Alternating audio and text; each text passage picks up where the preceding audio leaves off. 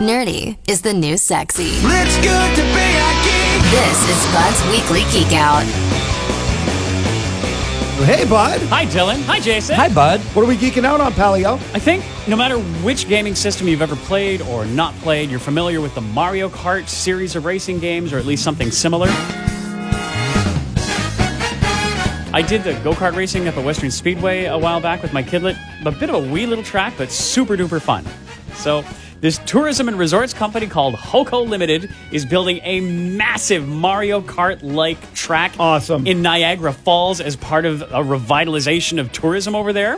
It's going to be built similarly to some tracks they already have in Branson, Missouri. Uh, but the one in Niagara Falls will end up being the first of its kind in Canada and the largest in North America. There are, here's some stats. There are 6,500 bolts in the thing, 1,500 cubic meters of concrete, and almost 200,000 kilograms of steel going into its construction. The photos of this thing in progress make it look super cool. Sort of like this reverse parkade structure where you drive up like this like corkscrew, like Oh, yeah. four stories up. What? Cool. And then you go down sort of this like yip, whip, yip, slide track. I'm doing this with my hands. I can't describe this in words, but it's like a it's like a slide, like a like down straight, down straight, down straight. Like We a, like to call those butterfly hills in my house. sure butterfly hills. Yeah, like like the, the big slide at uh, like the Saanich Fair maybe, but for carts. Nice. So then, uh, can you do all the cool stuff like toss bananas to slow down the people behind you? yeah, that would be so great. Uh, unfortunately, no.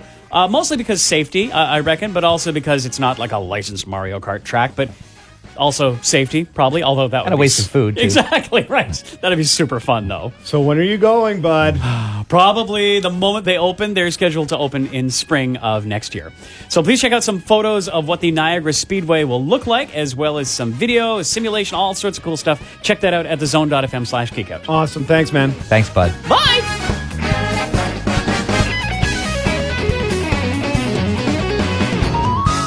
Bud's Weekly Geek Out. Sometimes you know it's good to be a geek. Listen every Wednesday on the Morning Zone for more news from the world of techie type stuff.